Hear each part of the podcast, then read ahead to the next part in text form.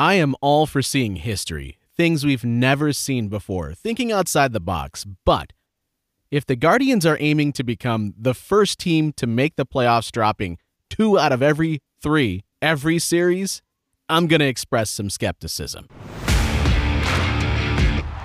You're listening to the Selby is Godcast with Zack Meisel and TJ Zuppe. Fly ball,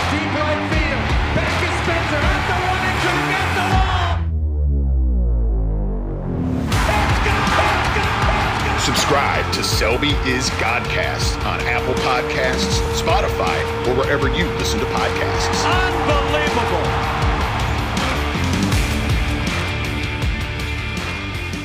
A month in the books. I'm not going to get on here and spout some hyperbole. Is this the worst it could have been? Could things possibly get any worse? Yeah, yeah. I, I'm seeing what's happening right now in Chicago. Things could get worse. Absolutely. Having said that, two games below 500 to wrap up the first month. I'm not saying too many glowing things unless it's about a certain pitching prospect or two. Zach, what do you think? I feel like I said a week ago and two weeks ago and three weeks ago that it was much easier to pinpoint what was wrong with the Guardians than what was right, even when the record was better than it is now. I think now we're seeing why. Because that stuff is still pestering them. It, it's it's weird. It's every little mistake they make comes at the worst possible time.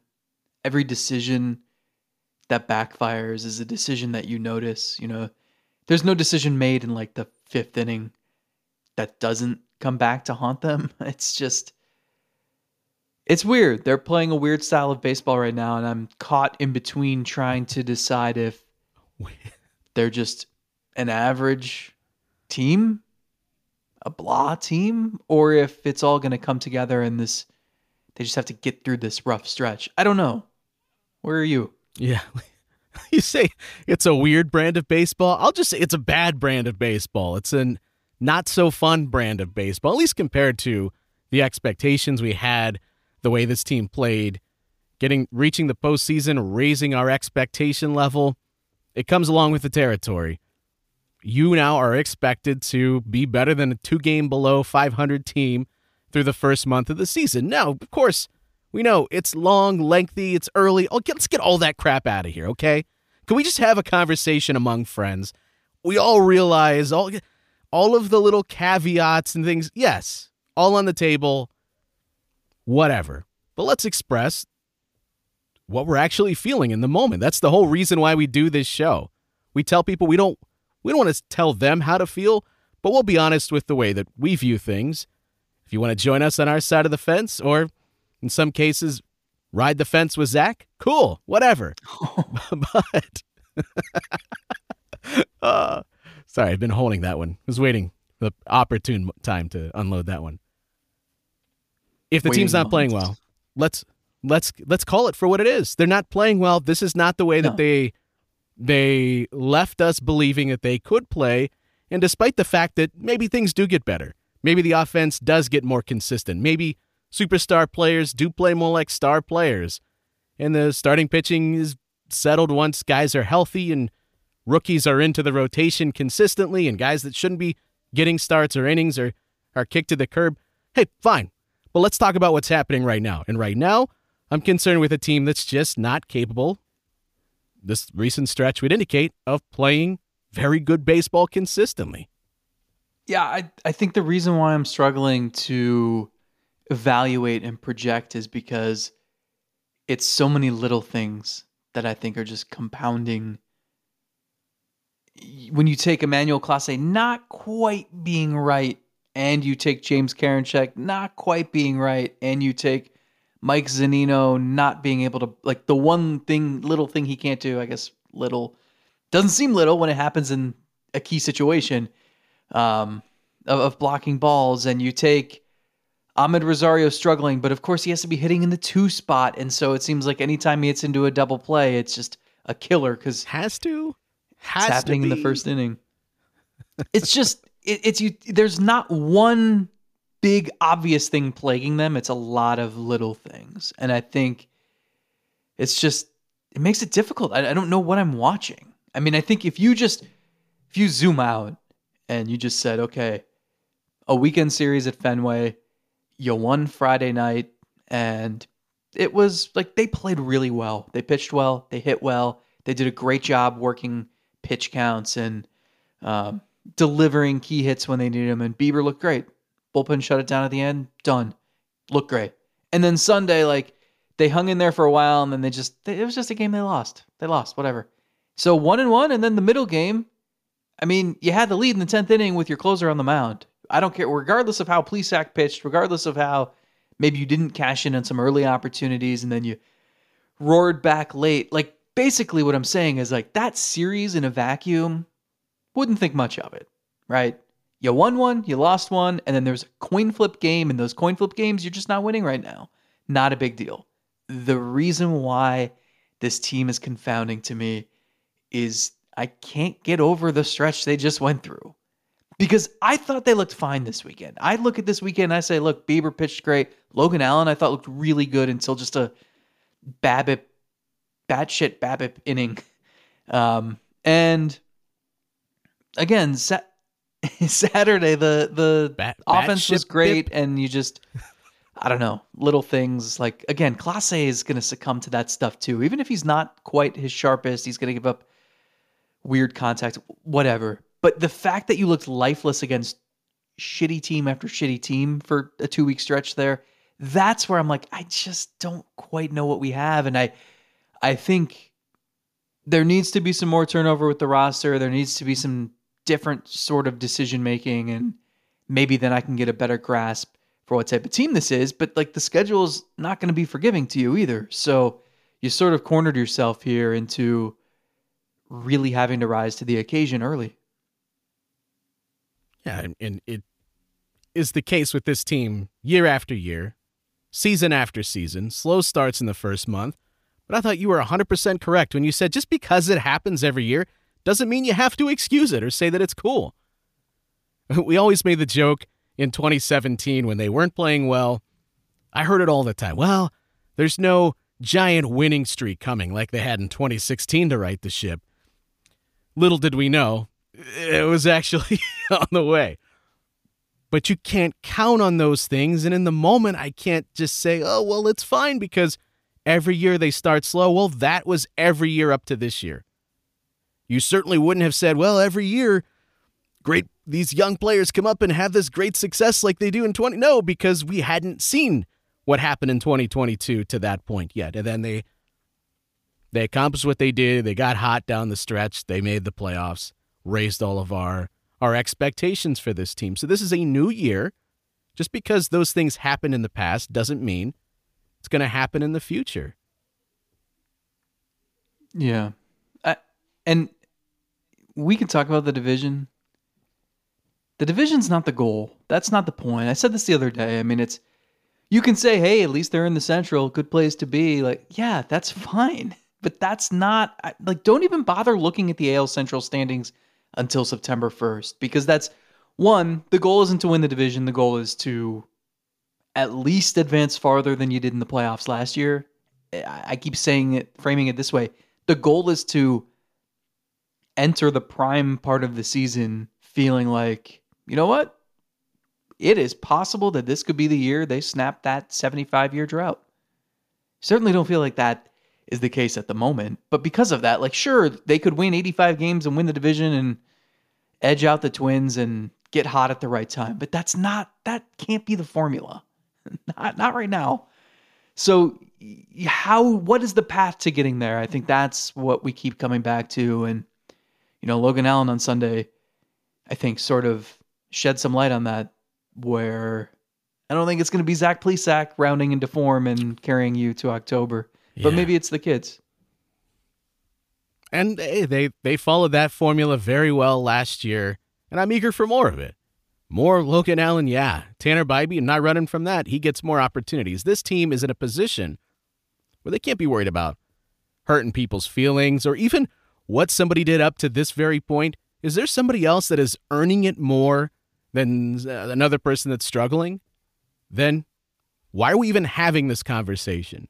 It shouldn't there should be no debate when Tanner Bibee pitches the way that he does in his first start. There should not be a single word uttered that, that tells you he should not get another start at the major league level. And if anybody says that, slap him in the face and shut him up because there's no argument against him getting another opportunity when other guys aren't performing or aren't healthy and the, the chance for him to shine is there. So run with it.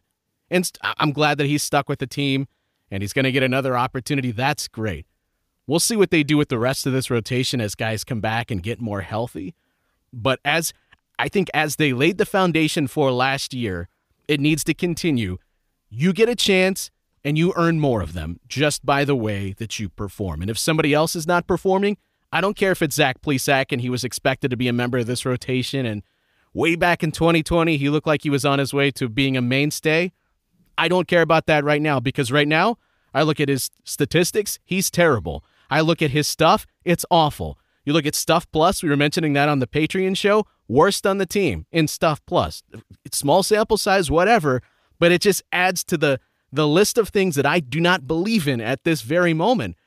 So when the, the chance comes for somebody else to get an opportunity, like Xzavier Curry, that dude had, to me has earned more of an opportunity because he's helped you out so I think he should be starting a ball game here in the very near future. I think he has earned that. And Plesac, sorry. You you want to get yourself back into good graces, then pitch better. Pitch better. And you know what? Because of the nature of 162 games, if you're performing, you're going to get more chances.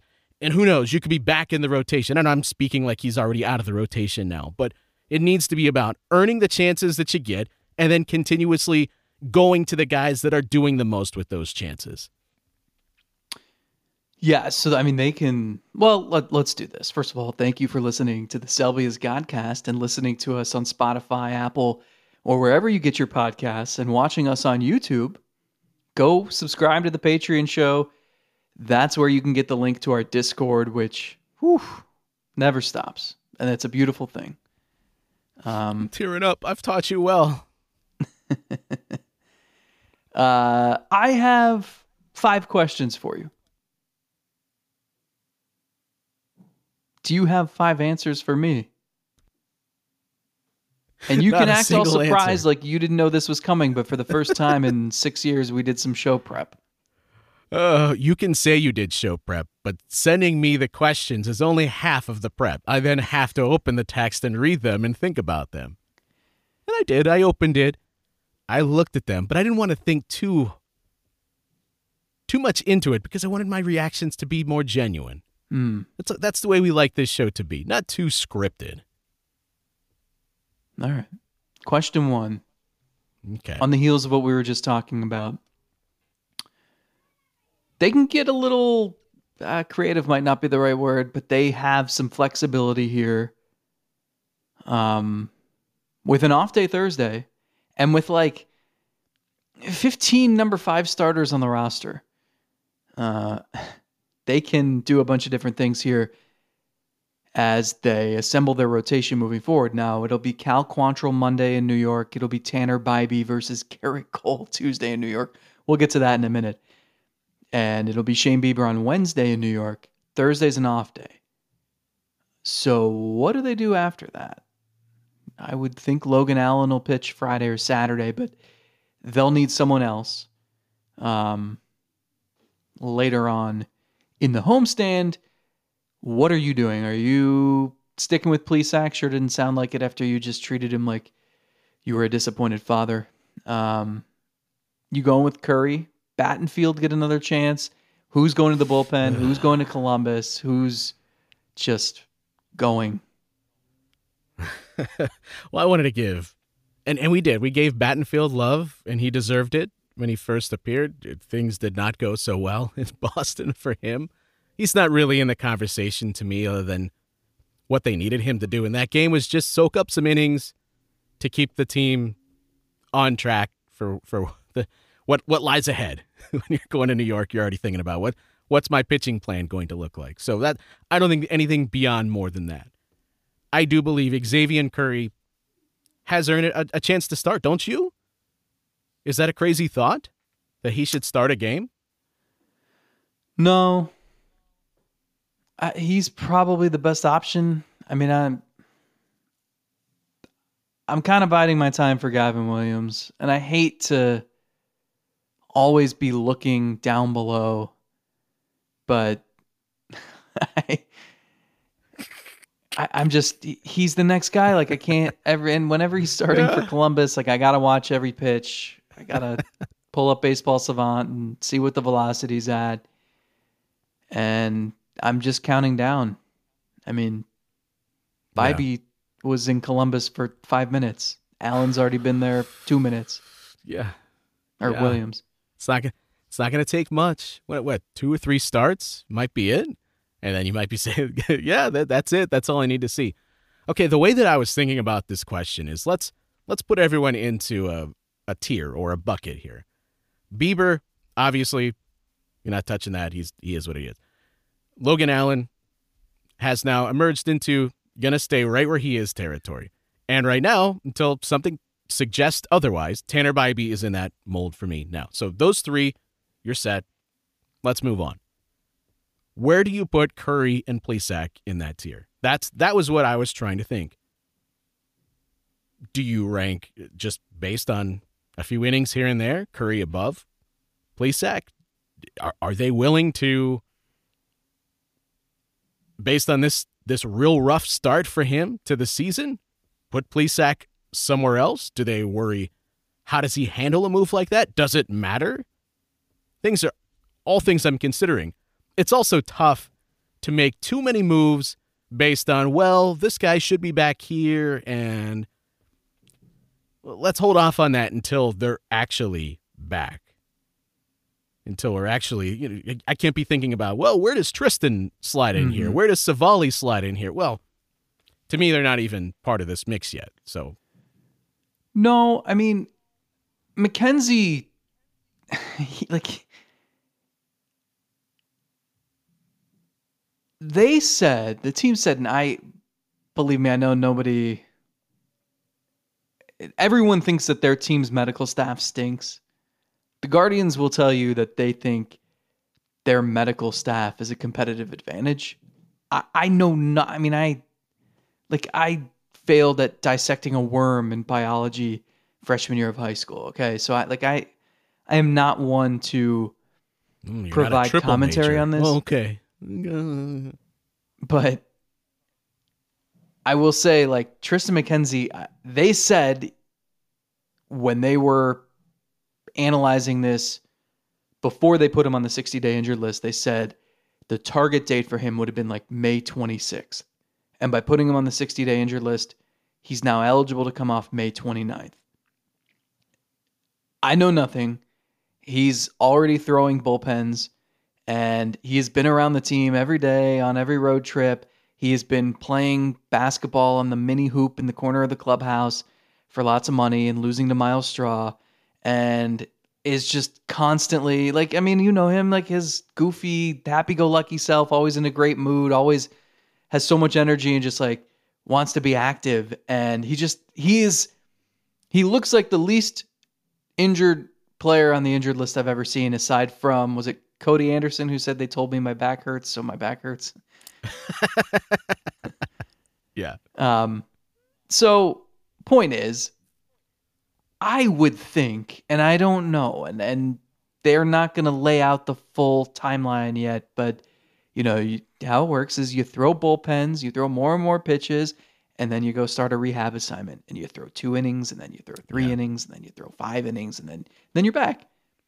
I would think he would be back if not on Memorial Day, then very soon after. And I'm not trying to.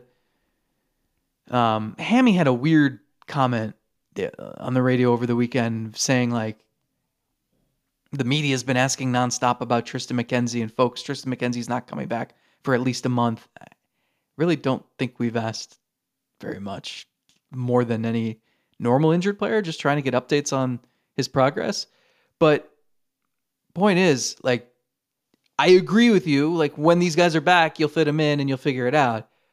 But I do think just because this has been like a revolving door at the back of the rotation and you had Gaddis and you had Battenfield and Plesac and maybe Curry now. There is an end in sight. There is a light at the end of the tunnel, and you have to keep in mind because if you go to Curry and then Curry just implodes two starts in a row or three starts in a row, are you going to go right back to Plesac? You're going to go to Battenfield? Like, I don't know. But the good thing is Does you can make a decision matter? like that. You can make a decision like that now, knowing I think Triston's probably only Yeah. four weeks away. And because you can skip the fifth spot in the rotation this coming week, you're really only looking for three, four starts out of somebody. So it's not that big of a deal. Yeah, I'm- I'm not worried about oh, what's it gonna do to this guy's development or no. Curry, Plesac, Gaddis, none of those guys. I'm like, oh my god, what's the best for getting the most out of them three years? No, who's gonna help me win a game? And I have more faith in Xzavier Curry helping me win a game right now than I do Zach Plesac. And maybe a kick to the bullpen would be fantastic for him. Maybe it would allow him to focus on the things that he does well. Maybe he sticks there. Hell, we were theorizing that that was going to be his landing spot way back in 2019. Were we not? So maybe it's a natural thing with him. Or maybe he goes all Carlos Carrasco on everybody, rediscovers himself, finds something within himself, and comes back and pitches like he did for parts of 2020. Could be. but he's going to have to earn his way back into those good graces. To me, that's that's the way I feel about it. It's the same way this whole team. You could look at this entire team. I, I have a prove it sort of of attitude toward this team because there's just so much that was unproven going into this season. We were we felt good about certain things. But when anyone would say, "Well, what's the the outlook for this team?" and I would say, "I don't know." There's just so many different ways this can go when you're talking about guys that don't have super long track records. Well, Plesac does, and what has the majority of his track record suggested to us? More of a got to continue to give this guy opportunities, or make him earn it. I'm not, again, I'm not saying DFA him. I'm not saying get rid of him forever, but make him earn his way back in. I mean, this is not on our list of questions here, but I, I, I feel the same way about right field. I think we're at the point in the season. I, I even said this maybe two weeks ago. Ride the hot hand. And I know neither hand is hot, but Brennan's closer to lukewarm than Oscar Gonzalez is. I would just let him go. Because I think you have to give somebody consistent at bats, one of those guys, to so that they can prove that they're gonna take it and run with it or not. And I just Gonzalez's profile is just not working right now. And I understand the power threat, and I understand. I mean, you you could throw him in there against certain lefties, fine. But I, I really think Brennan needs the bulk of the playing time out there because this lineup right now, like, yes, power's an issue. They've got to find ways to hit for more power eventually. And maybe you address that in July too. But first, just get guys hitting. Get guys who can hit. And I don't know how you feel about it, but I I mean I wrote it on Friday. Gonzalez's chase rate last year, first percentile. What was if you asked him or anybody, all the coaches or anything, all offseason, all spring training, what's like one metric he needs to improve? That's it. Guess where he's at? First percentile.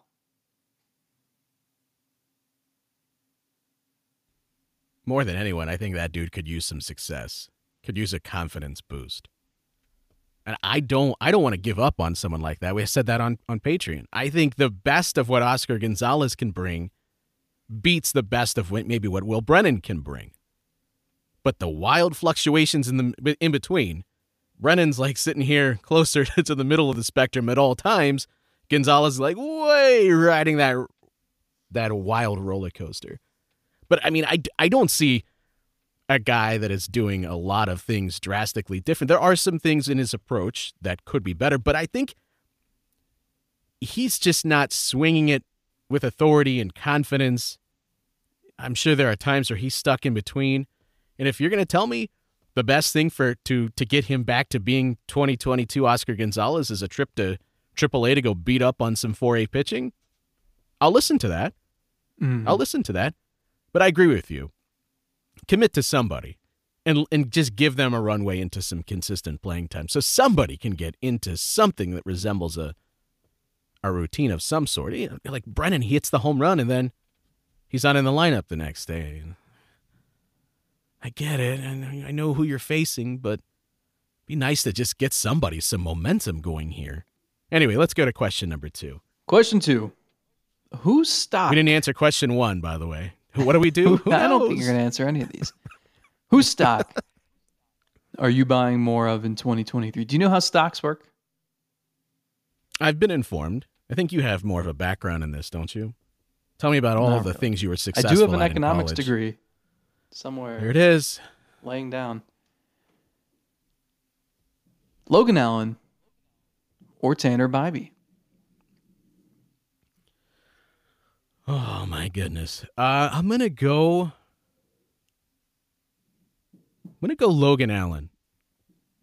Because It was a tough choice, but because I just watched him pitch, it's the freshest thing in my mind. If you would have asked me after their most recent turn through the rotation, it would have been Bibee because I just watched that guy. No, I, I wonder with a guy like Bibee, he had to get significantly better in it from a skills department, throwing harder.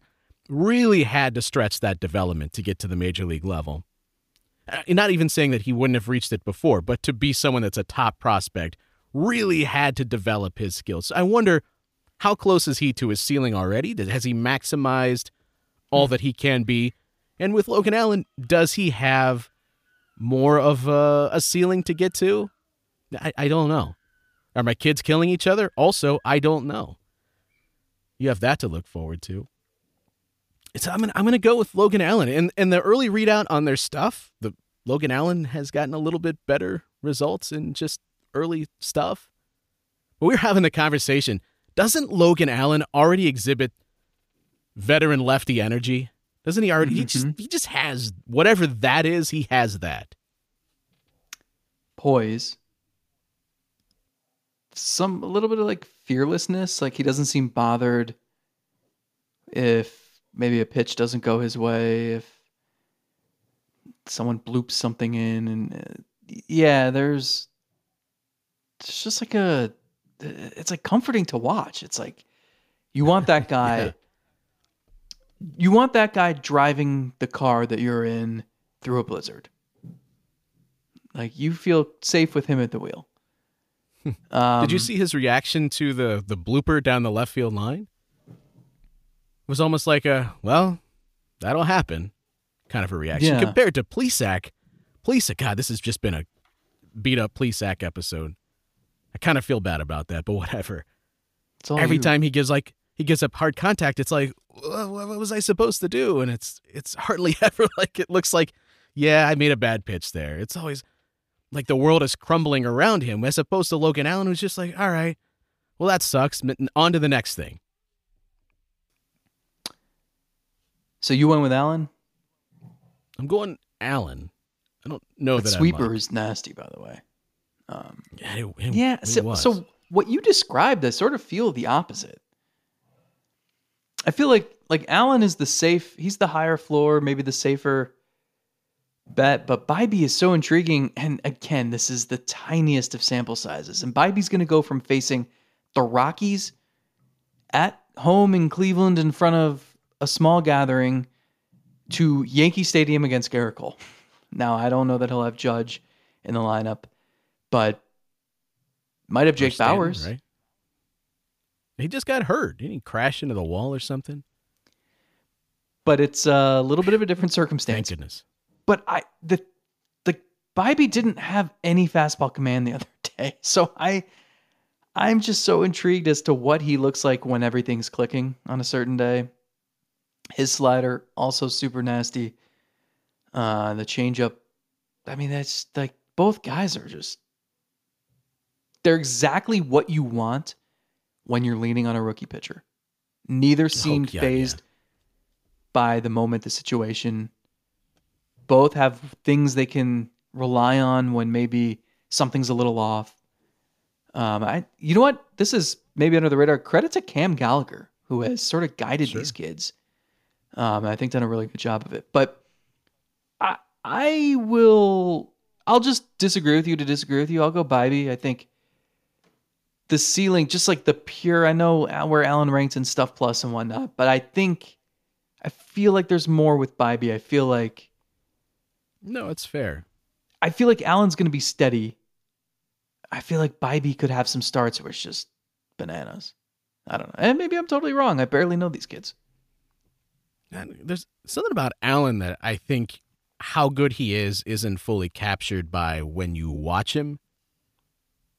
That if you actually look at the stuff, the metrics, and even hitters' reactions, it would suggest something that maybe if you were just watching him throw in a bullpen, it wouldn't be apparent. I don't know. I'm I'm gonna need more time to just see this as the year unfolds, whether that's a, a correct gut feeling or not. But it, it it just seems to me like a guy that other teams would would face him and other fan bases would say, Why can't they get to this guy? He's not throwing ninety seven. Why, why, why can't they square him up? And yet he's getting swings and misses. He's striking out seven, eight guys every single outing. As you put it, every, you know, playoff start, you look up, this guy went six and a third innings, four hits, one run, struck out seven, walked one. Just your old veteran lefty performance that you, we've seen so often.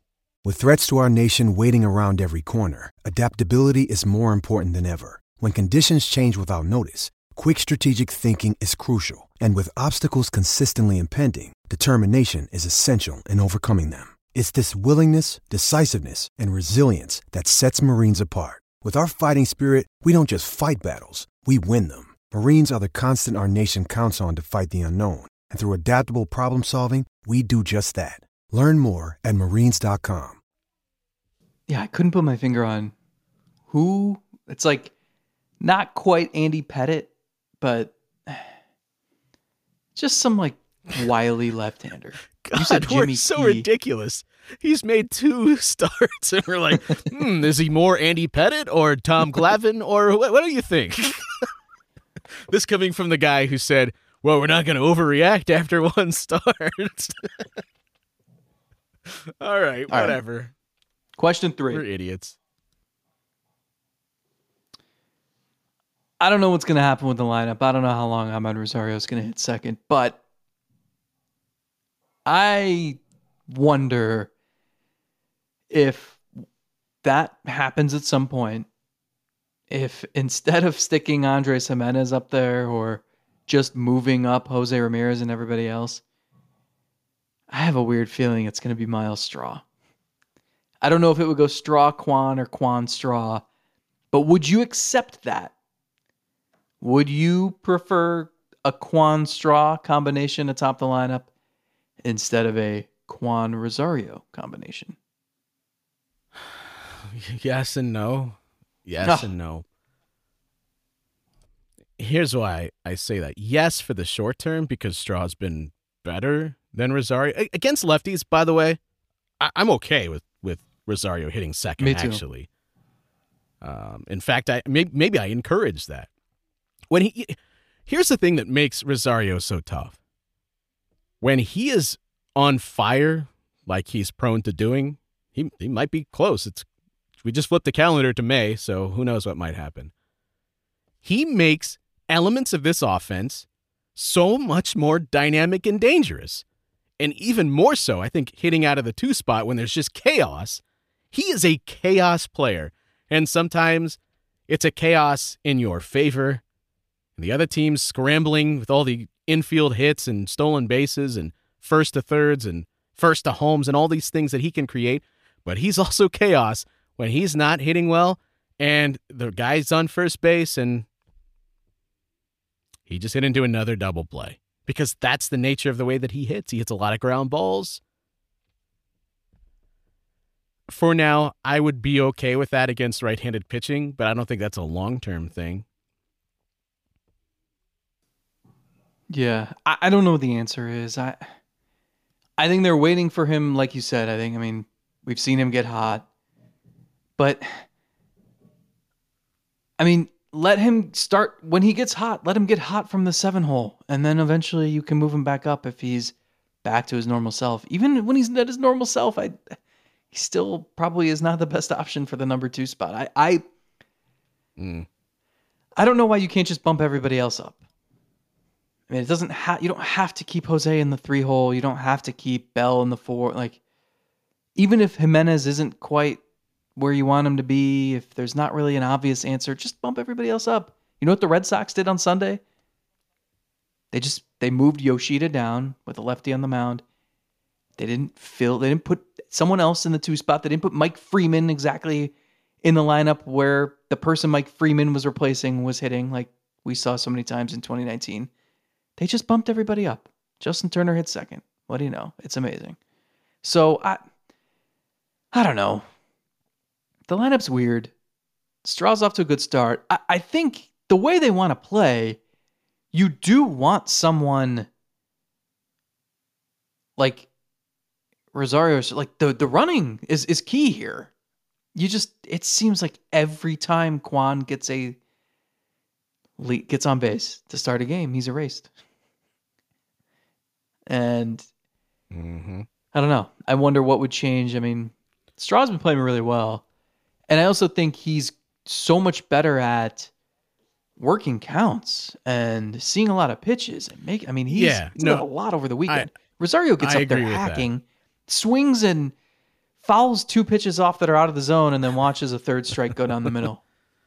But that's the chaos I'm speaking to. Sometimes I actually kind of want a guy that just does some weird ambush shit and flusters a pitcher or keeps you on your toes. And that works when he's got his third multi hit game in the last four games and is doing all of those positive things. But the, the bad is, is awful. And getting that out of the two spot, I, I don't feel great about that. Now, I don't like Straw hitting in the second spot either. I, I would None rather of this is ideal. if if if you're gonna do that, I would rather Straw hit first and take advantage of the on base percentage because you're not gonna get. I guess you're not gonna get any power from from Kwan either, but maybe maybe more of a chance of a double hitting in the two spot. And then you know, is Tito gonna want to move Kwan around? The reason why I would say I'm in favor of it because that feels like a short term thing. It wouldn't be a we've got to commit to this for the rest of the year and mm-hmm. pulling the band-aid off of getting Rosario out of the two spot would th- that that would be all right. Then that would open up just then we can make some other changes and I don't know, go crazy. Carlos Santana hit leadoff for this team, so Josh Bell can't hit second. Imagine put putting hmm. Bell in between Kwan and Ramirez, and now you've got two switch hitters there, and then Naylor after him. Wouldn't And you then just against rather the lefty, Ramirez two, Bell three? I don't. They're they're like scared of Ramirez hitting second. I'm just I'm I'm just trying to think of other things. Hmm. Will Mabrys Valoria hit shake- at all? Let's shake things up. Put Josh Bell in the two spot. All right, you ready for Then question Ramirez. number four? Then Naylor. And we're on four now. Okay. Sam Hentges' return is imminent. Without even seeing him pitch yet this year, where does the big lefty rank in your reliever circle of trust? Put put him up there first. He hasn't blown any saves yet this year. He's looked great. Do you remember strikeouts? Those were fun. You remember? Do you remember strikeouts? You remember when Clase used to occasionally strike somebody out? His stuff numbers, tangent, have actually still been good despite the lack of velocity, and he just remains a fascinating case study in what the hell's happening with him. I would say just because we he hasn't thrown a major league pitch yet, I don't think you can put him above the other three. But he's he could very easily get into that territory. Who? I mean, Clase, Stephan, and whom? You, you still don't put Karinchak above him, based on know. the fact that you just throw Hentges into big situations despite working his way slowly into the season. What more does Eli Morgan have to do to break into that mix? Mm. Eli, I'm not sure what to make of his season because the the surface numbers look good. And there are times where I, I really think some some of the adjustments he's made to his arsenal have been real nice.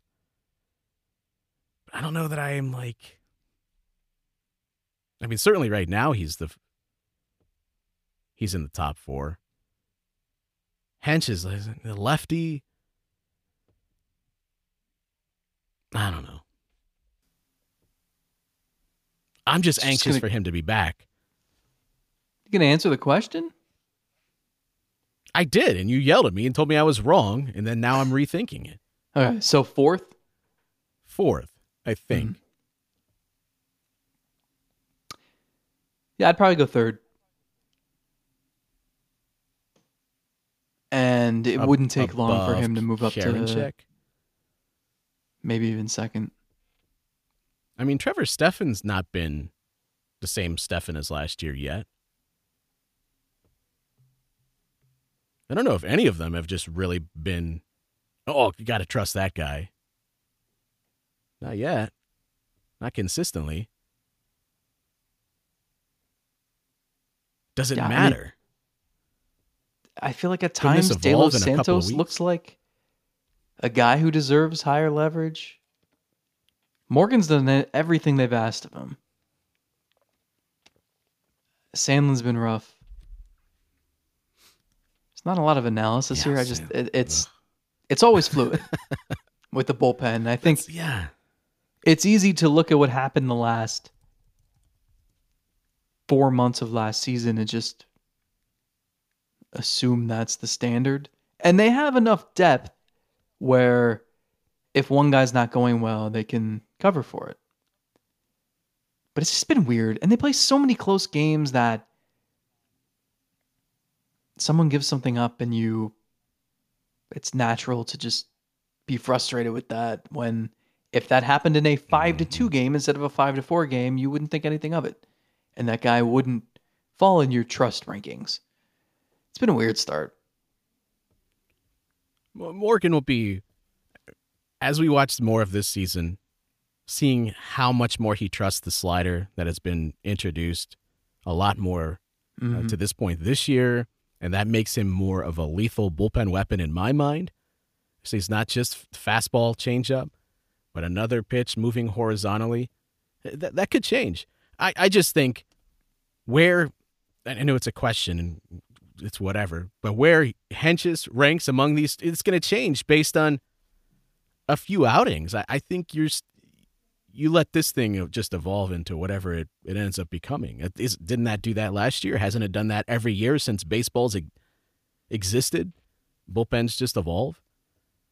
I just want another one, another talented arm, because we've seen this team run into some issues where they're putting somebody in a situation, whether it's Herron or somebody else, in a spot where they sh- they shouldn't be. And I would I would rather have Hentges in that spot or Eli Morgan in that spot. Yeah. And the, and the I- overall, the overall let me say this. Yeah. I'm looking forward to seeing Tim Herron in like two, three months. Just to see what he looks like the second time. No more surprises, no more firsts, no more and and with Hentges back, no more uh we have no one else to turn to. Here, kid, good luck. In a one run game in the eighth inning. Um he's got great stuff. So I that I think the bullpen will be fine. Clase is very, very odd. You're right. It's and and the thing that makes him so difficult to evaluate when he's not perfect is that he's susceptible. He's always been susceptible to just weird, fluky contact. We've said it so many times on this podcast where the formula for scratching across a run against him is little infield chopper that you beat into the ground and beat out for an infield single, then maybe a stolen base, and then an error, and then a little jam job that bloops over Amed Rosario's head for a RBI single. Like that's that's how they do it. And I feel like we've seen more of that this year. They wanted him and it's a work in progress. When I was asking everybody just how does he improve, the thing that they said they were working on him with was just throwing more cutters up in the zone. And if he's throwing 98, 99 up in the zone, maybe you eliminate some of that weak contact and you just get more swing and miss. It's really hard to catch up to that. because he's so good low in the zone and he's I mean, he has so many called strikes, and then you drop the slider down below that cutter low in the zone, and that's when the slider is really, really lethal. But they figured if you can throw some cutters up, get guys to swing and miss at that, and even even if you make contact, like you're popping that up to the catcher. And so we haven't seen him do that a lot yet. And you know, he just hasn't. And he's also working with the pitch clock, and we you noted he had one of the slower tempos in baseball um, in the past. So I think there's just a lot going on. I, I still think he's going to get back pretty close to normal at some point, and he'll be fine. But it's just you're right. Eh, he's he's tricky to assess when it's not perfect, and it's so noticeable and glaring when it's not perfect because he usually is. Mm. And his level of not being perfect is giving up a few more seeing eye singles r- very rarely is it uh, he comes in and double, triple, home run, double. He's it's very rare that somebody's just touching him up that way. It's it's just too much contact when you could have used a strikeout. This goes back a couple of years ago when they first introduced the extra inning rule, and you asked Tito about is Karinchak the perfect guy to handle those extra inning scenarios because of all the strikeouts? Clase he may be less ideal than some because he does allow a lot of contact. And so in some cases, it's just one flick of the wrist and the game's tied, and, and you get a blown save, and you didn't, he didn't deserve a blown save on Saturday. That's not like he was awful, but that's all it takes in extra innings. And if you're not missing a ton of bats, you, you, you wonder about it. It's not a panic inducing thing, but it's still a wonder. All right. Question five. Last one. This trip has the Guardians going to Fenway Park, then Yankee Stadium. In about two months, they'll head to Wrigley Field. Obviously, the Yankee Stadium is not the original Yankee Stadium, but those three ballparks, yay or nay? How do you feel about the old traditional standards and if it's yay, or even if it's nay, rank them. To what degree? I mean,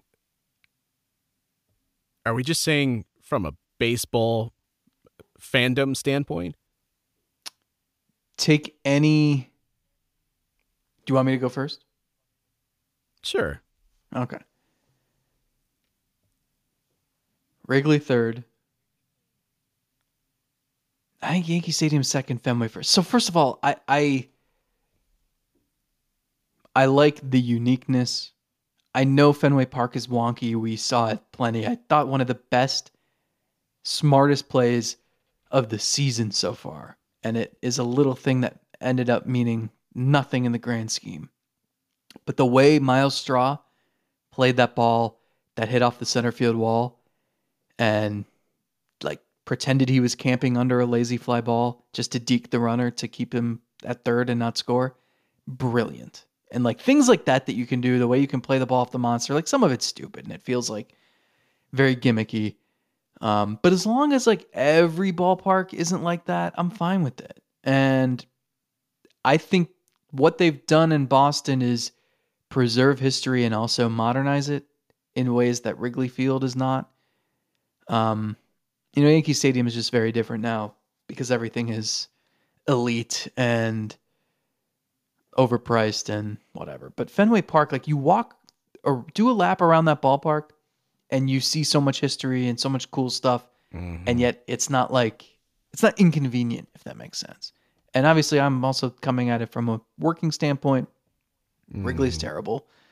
Um and the other two are pretty good to work in, but and it, like Yankee Stadium, I, I, need to do a better job. Like I've never been to Monument Park. I actually, literally before I asked this question, I just put a note in my phone that says I need to make an effort to visit more of the ballpark this week. But um, I like the old standards, and I know I'm shitting on Wrigley, but I, there are aspects of Wrigley that are really cool too. Like I'm excited for the first game of that series. It's a Friday and it's a day game, and it's really inconvenient to those of us who have to fly out that morning and go straight to the ballpark. But there's something cool about that. I remember being a kid and coming home from school and the Cubs are on TV and it's like they're playing a day game on a Wednesday and I'm sitting there Mm-hmm. Oh, it's fantastic. my last period in algebra and I'm like, ah, I can't wait to get home to watch Mark Kevin Grace Sammy pitch Sosa. for the Cubs and Henry Rodriguez or Glenn Allen Hill hit home run. Um, so there's a mystique there. But I, the main point in me asking this is like my standpoint, I, my answer is yay to all three in the end because there is a mystique. There's an aura about it. And I think that's, it's Hmm. that kind of thing that feels special, that makes baseball special. Um, when you think about the history and, and all of that. And, and while I love new ballparks and, um, you know, some of them are great, some of them aren't. Some of them suck. And I like when I go to a city and the ballpark has personality. Yeah. Trying to think of ballparks that it just could not stand. Uh, I, I've, Oakland. Guaranteed rate easy. field, Globe Life, whatever it is. Zero I'm still- personality. I'm I'm still shy. I I liked the old ballpark in in Arlington. Going there, I remember. I think where were you there the last year of it? It might have been the second to last. I, I just remember going in there and thinking like, "This this it's cool. It's fine. What what are we Yeah. what are we doing here?" And I thought the inside of that had some personality too. And maybe it's just The new place because is we watched some big. That that- that's what I think. Yeah, we, that that ballpark, the old ballpark in Texas, well, old ballpark in Texas had some good playoff moments in it. Maybe not if you're a Rangers fan, but it had some some cool moments in that ballpark. So I I liked that park, and it's kind of sad to see it go. Uh, I'm not a fan of the Miami ballpark.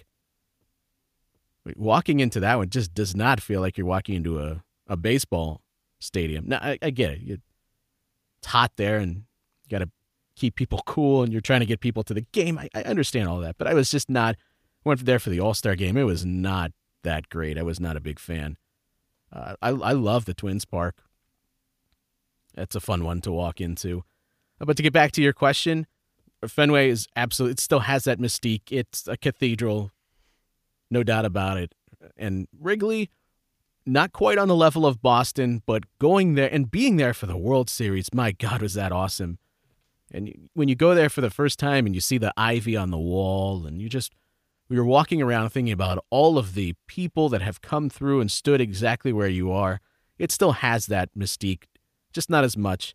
And as you mentioned, working there is not fun at all. So that leaves just a little bit of a sour taste, I think. But I still, I still greatly enjoyed uh, working that that World Series, being there at Wrigley. Just some great stories and great memories. The new Yankee Stadium, I am not a fan at all. not at all. And normally, maybe I wonder if we're gonna piss off some Yankee fans by saying these sorts of things on the show. But I don't know. Do do Yankee fans also agree that the new park just does not hold the same oomph that the the older one did? Some of it may be because of pricing tiers and who gets to sit close and who doesn't anymore. And maybe just some because the game has changed over the past 20, 30 years. I don't know. It it it seems like fake and plasticky. it's like t- trying to replicate the greatness of their old ballpark and the other great ballparks, but it just doesn't.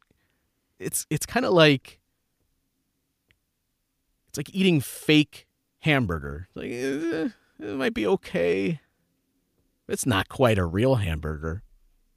Is that a terrible analogy? I don't know. Well, yeah, yeah. What are you eating instead? I don't know. A tofu burger?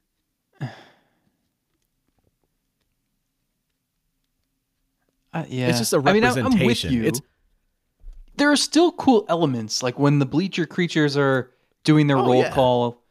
That's great. But that's that's the that's the fans more than the ballpark. That's a credit to the fans that are there. yeah. Like I you mean, can do that as- anywhere. You as- could do that at a somebody's backyard. I mean, it'd still be cool. As stupid as the short porch is, it's still an element that's at Yankee Stadium and nowhere else. And I like little. I don't want things to be too gimmicky. I don't want it to be like, you know you're playing in in, in your neighborhood, and oh, if you happen to hit it onto Mister Jones's roof, then you get that's a triple. Mm, Not nothing like that. Like what we don't. mm, like Saint. I'm not a Saint fan of the catwalks in Tampa, for instance, Yeah. um, or the ridiculous amount of foul territory and possums in Oakland. But there are elements that are just cool and they're special, and yeah. And uh, that- basically, I'm just bringing this up to say I get Yankees press dining this week. Okay. Well, that wasn't factored in. We didn't talk about that being part of the equation here. So, fairness to you. Thanks for listening to the show. By the way, this show brought to you in part by. You want to just handle all of the. SeatGeek. Go to SeatGeek. Get uh twenty dollars off. Twenty percent. Oh crap. Uh, dull hairs? It's a lot of dull hairs. Yes, $20 off your first purchase by using the code SELBY. Download the SeatGeek app. We're into the season. I know people are looking for tickets, looking for great opportunities to get out, whether it's in Cleveland or other places, other events. Use that code SELBY, S E L B Y, and get yourself $20 off your first ticket purchase. Zach has done it. I know. It worked out okay. So we can confirm that it does indeed work. Thank you for listening. Apple Podcast, Google, Stitcher, Spotify, YouTube. Click the, the like down there, the subscribe button. We do appreciate that. And of course, we will be back later this week over at Patreon. What will the tenor of that show be? Bibee Cole Tuesday. I can't wait for that one. Have you already seen enough of Bibee to declare he's what on the same level, better than? Maybe slightly. The irony than. is that it's Gavin Williams who has the exact same delivery as Gerrit Cole. Hmm.